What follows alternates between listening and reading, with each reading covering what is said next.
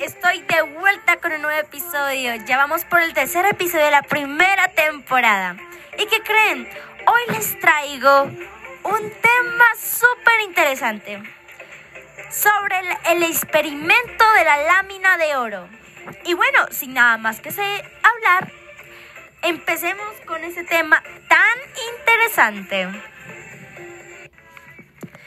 El experimento de la lámina de oro fue creado por Ernest Rutherford en 1911. El físico y químico Ernest Rutherford y sus colaboradores bombardearon una fina lámina de oro con partículas alfa, o sea positivas, procedentes de un material radiativo a gran velocidad. De la lámina de oro. Algunas partículas alfa son fuertemente desviadas por el oro. La mayor parte de las partículas sufren poco o ninguna desviación. Pan de oro, pantalla circular del sulfuro de zinc, pantalla de plomo, rendija, fuente de partículas alfa. En aquel tiempo se sabía que ciertos átomos, o sea, radiactivos, eran capaces de emitir partículas denominadas alfa, o sea, cargadas positivamente. Cuando una finísima lámina de oro se bombardeaba con esas partículas se obtiene un resultado sorprendente. Muchas de ellas se desvían, incluso salen rebotadas en sentido opuesto. La pantalla del sulfuro de zinc revela el resultado dando una señal luminosa. Rutherford y sus alumnos se sorprendieron, tanto como si al disparar un cañón sobre una hoja de papel distante, la bala rebotara y volviera hacia el cañón. Este experimento demostró que los átomos son un espacio prácticamente vacío, a excepción de un pequeño núcleo central, cargado positivamente, que es el que provoca que alguna de las partículas alfa positivas se desvíen o reboten. El experimento en bombardear con un haz de partículas alfa una fina lámina de oro y observó cómo las láminas de diferentes metales afectaban a la trayectoria de dichos rayos. Las partículas alfa se obtenían de la desintegración de una sustancia radiactiva el polonio. Para obtener un fino haz se colocó el polonio en una caja de plomo. El plomo detiene todas las partículas, menos las que salen por un pequeño orificio practicado en la caja.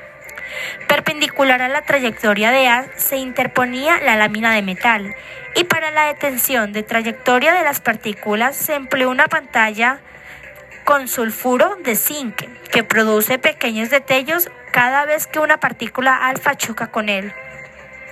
Según el modelo de Thomson, las partículas alfa atravesarían la lámina metálica sin desviarse demasiado de su trayectoria. La carga positiva y los electrones del átomo se encontraban dispersos de forma homogénea en todo el volumen del átomo. Como las partículas alfa poseen una gran masa, casi de 8.000 veces mayor que la del electrón, y gran velocidad de unos 20 kilómetros por segundo. Las fuerzas eléctricas serían muy débiles e insuficientes para conseguir desviar las partículas alfa. Además, para atravesar la lámina de metal, estas partículas se encontrarían con muchos átomos que irían compensando con las desviaciones hacia diferentes direcciones se observó que un pequeño porcentaje de partículas se desviaban hacia la fuente de polonio, aproximadamente una de cada 8.000 partículas, al utilizar una finísima lámina de oro con unos 200 átomos de espesor. En palabras de Rutherford, ese, ese resultado era tan sorprendente como si se les disparase balas de cañón a una hoja de papel y rebotasen hacia ti. Rutherford concluyó que el hecho de que la mayoría de las partículas atravesaran la hoja metálica indica que gran parte del átomo está vacío, que la desviación de las partículas alfa indica que el deflector y las partículas poseen carga positiva, pues la desviación siempre es dispersa y el rebote de las partículas alfa indica un encuentro directo con una zona fuertemente positiva del átomo y a la vez muy densa.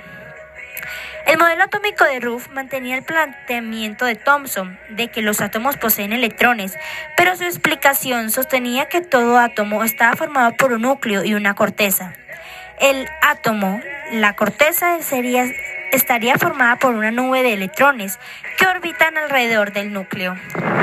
Según Rutherford, las órbitas de los electrones no estaban muy bien definidas y formaban una estructura compleja alrededor del núcleo, dándole un tamaño de forma indefinida. También calculó que el radio del átomo, según los resultados del experimento, eran 10.000 veces mayor que el núcleo mismo, lo que implicaba un gran espacio vacío en el átomo. Y bueno, sí, hasta aquí este episodio. Espero que les haya gustado mucho este experimento sobre la lámina de oro. Y bueno, sin nada más que decir, me despido. Espero que les haya gustado demasiado y esperen el cuarto episodio. Bye.